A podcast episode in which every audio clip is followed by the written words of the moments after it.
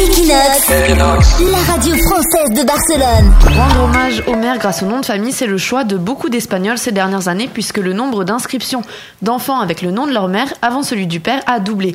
Alors il faut savoir qu'en Espagne, on utilise habituellement les deux noms et depuis 1999, les parents ont le choix de l'ordre des noms. Alors lors d'un désaccord, c'était le nom du père qui s'imposait contre celui de la mère et désormais... Donc jusque-là, c'était le nom du père en premier. C'est ça, c'était toujours le nom du père avant celui de la mère et désormais ce sera fait en fonction de l'intérêt de l'enfant et il sera même possible de trancher par tirage au sort s'ils sont pas d'accord. C'est-à-dire, c'est le juge qui va tirer avec une pièce comme ça, pile ou face, et t'as ton nom qui arrive.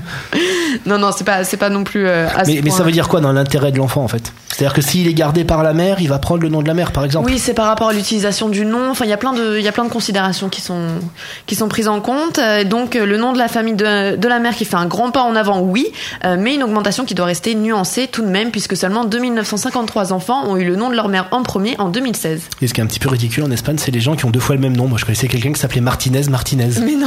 Bah oui, si le père et la mère ont le même nom, il s'appelle Martinez Martinez. fois, ouais. deux Ah fois. ouais. Donc c'était un petit peu spécial. Je suis Roberto Martinez Martinez. et, à ce qui va- Répétitif. et à ce qui paraît, les gens qui avaient pas d'argent, si avant ils avaient qu'un seul nom. Ils Ah ouais, avaient qu'un seul nom et on leur a doublé le nom et on leur a mis le même nom aussi. Ah d'accord. Garcia, Ah, c'est Garcia. bon, ça va. Equinox Radio, Equinox Radio.